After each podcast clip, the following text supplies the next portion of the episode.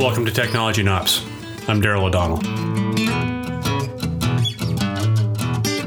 I'm going to start off today just pointing out something that basically might sound sacrilegious to some, but uh, I'll say it bluntly. The 100% solution simply doesn't exist.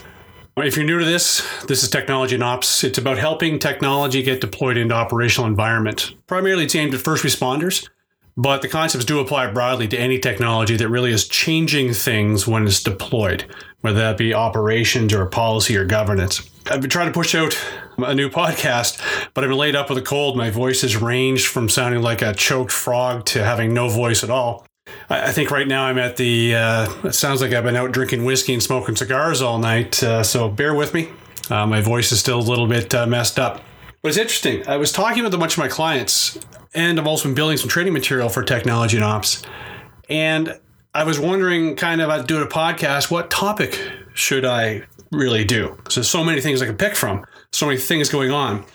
But in the last few days, a pattern has emerged. A couple things just lined up, and so I figured this has got to be got to be the right thing to talk about.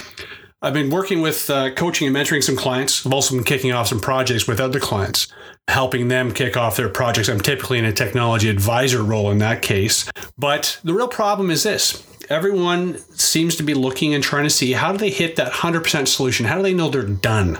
How do they know that things are really, really working? Now, let me just back up a sec and talk about the context of this kind of a project. This is a discussion really relates to the early stages of a project, the very beginnings, even just in the idea phase, all the way through to pre-contract um, or just you know grabbing your team, putting them in place, to really just kicking off. We're not talking here about projects that are mid life cycle or late in the life cycle. That's really a topic for a later discussion.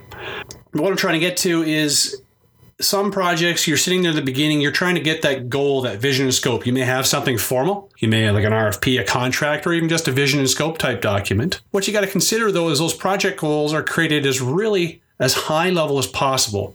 Depending on how long this process has been going on they may be already dated and in a technology project that might be pretty pretty bad Another difficulty comes out is that you have a bunch of operational folks. You have senior leaders involved, you have operators, and you have technology teams, and a lot of the terminology is written in legalese and contract speak.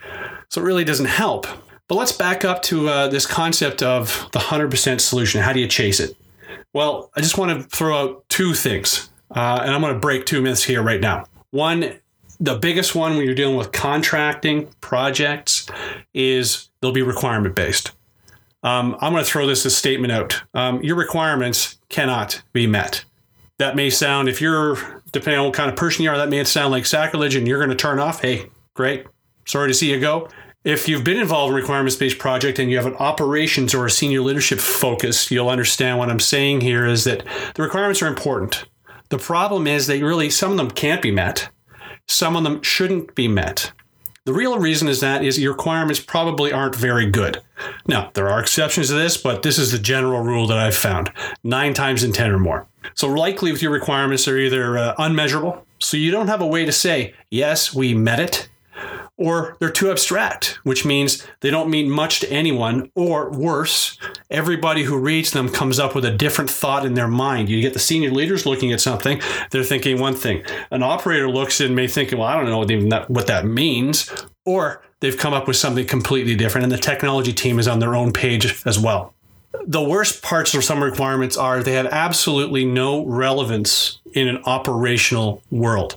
These are the requirements that you may end up with something like it's got to be fast. Well, what does fast mean? Depending on your type of operations, fast could be 24 hour response.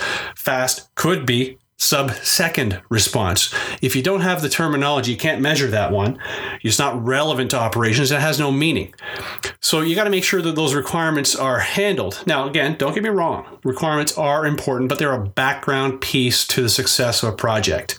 The key with requirements is you have to be prepared to adjust, to work with your team, your, your senior leaders, your operators, and the technical team and you're contracting and legal folks if you have to get them involved because you're going to inevitably need to make adjustments. What really feels awful and painful is making these adjustments. It's really good investment for a couple reasons. One, it smooths out the whole process of you understanding when things are going well, when they're not. It also brings that team together so that when you have a vendor responding to a requirement in one way, you've got a contract person who has interpreted it one way. Your operator doesn't understand what it even means, and the senior leader has his own opinion on what this thing is. You've got to get that team together and work together and hammer through and come to an understanding on what these requirements are.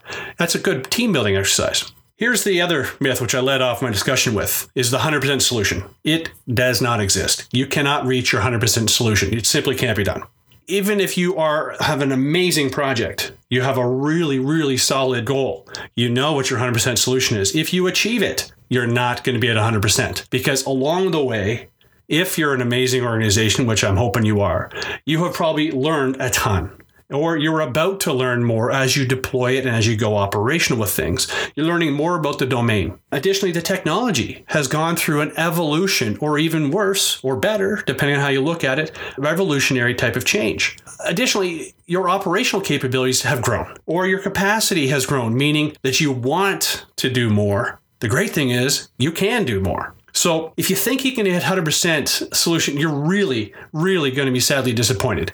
And if you keep aiming at 100%, you are going to do things that you thought in the beginning are really, really important and they're not. Worst case, they may be dead wrong because you have so much learning you do along the way. Give you a quick example of a, of a project I worked on. I was working with a small city police force we were gathering information. It was it was not just the police force; it was fire, police, ambulance. Uh, we had county level, we had city level. We actually had cross border teams involved. So there's a lot of players here. So it's a pretty actually simple technology concept based on gathering incident data. When something bad happens, everyone wanted to know about it. So they're gathering a little bit of information about incidents on the ground, text, location, type of incident, that kind of stuff. And they're gathering quick photos to get here's a photo of the scene, whether that be you know a, a, planned event or a major crisis. Very simple goals. We wanted to get a bit of information shared amongst a lot of people, and that actually was pretty impressive unto itself. So within three months, though, we got a rule handed down that the police in the city are absolutely no photos are allowed. So that kind of puts a wrench into things considering you know devices had been purchased with with cameras which means the devices aren't even allowed to be used so they can't even input information. So it kind of broke the whole vision of the project as the police in this case were one of the major players. Three months later we have a change after we were trying to adapt to this. Photos are allowed by the senior and supervisor type staff only. So we made some progress there about three months after that, completely separate from this project, had really nothing to do with this. Is just mandate from the police uh, force, which is good. Photos were suddenly allowed in specific situations, and bam, there we are back, allowed to do this capability. But this is nine months into an 18 month project. So you're going to have to dance around, you're going to have to adjust. And how do you possibly hit 100% goal in an environment like that? You can't. In this environment, I'm sure you can look around and say, you know what, that's not abnormal.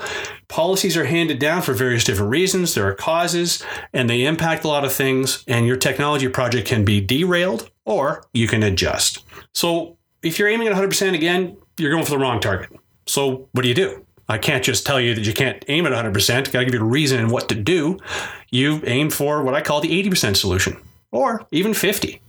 But if you aim at an 80% solution, you want to focus in on those things that seem like small changes. But when they get changed, they actually produce inordinate improvement, meaning a small change in gathering information from uh, the field. Someone's typing in an email all the time, anyways.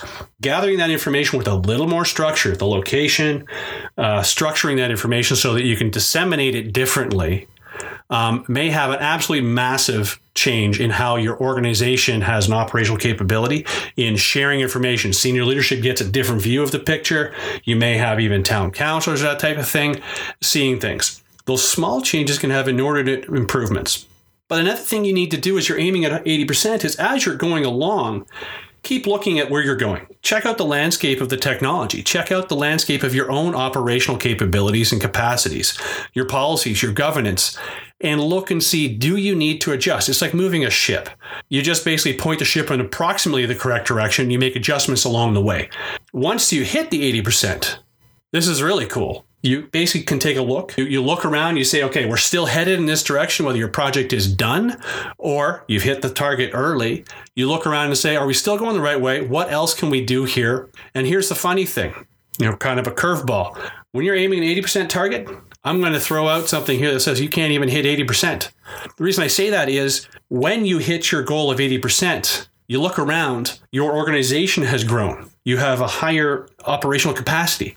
You have new operational capabilities. You got policies and governance in place to support operating differently. Technology has evolved, meaning that that 80% solution, you look back and say, oh, come on, that's like a 50% solution.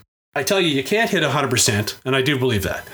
You can aim it at 80% and you're not going to hit that. The real good thing is that's actually incredible because what you've actually done for your organization is you've built momentum. You've built incremental improvements that pile up on top of each other and you're just moving your game forward. The key is is you're growing. Your organization is growing. I if you heard the sort of uh, well, it's not a cliche. It's a, it's a fact. If you're in in life, you're either growing or you're dying. So me, I prefer to keep growing, pushing the envelope, and making sure that, you know, this destination we're aiming at, yeah, it's important, but it's way out there. It's that journey along the way of how do we build operational capability and capacity. My focus is how to get technology put into the proper way technology and ops, as we're all about, is getting that technology in so that it helps build the operational capability, the operational capacities, and just keep trying to grow. So, my suggestion is for you is to plan for that goal. Just know that you're going to adjust along the way. That that 80% is going to be moving. It's again, it's like moving a great big ship. You get it going, you start moving and you adjust. You can't just point this thing out of port and be guaranteed you're going to hit along the way. Try to make your adjustments though along the way don't lose sight of the fact that you do have an end goal, that 80% solution. You're trying to grow in a certain direction, unless there's an incredibly good reason to do it. You probably know many successful leaders, and they tend to make decisions very quickly, but they change them very slowly. Now we're talking that's the big stuff. That's the big picture. Why are we doing the project? That's your overall goal. Hey, thanks for hanging out with me. If you want any more information, you can take a look at uh, www.technologyinops.com slash podcast, especially if you want to get some questions answered, um, have some ideas for a future episode. Love to see them.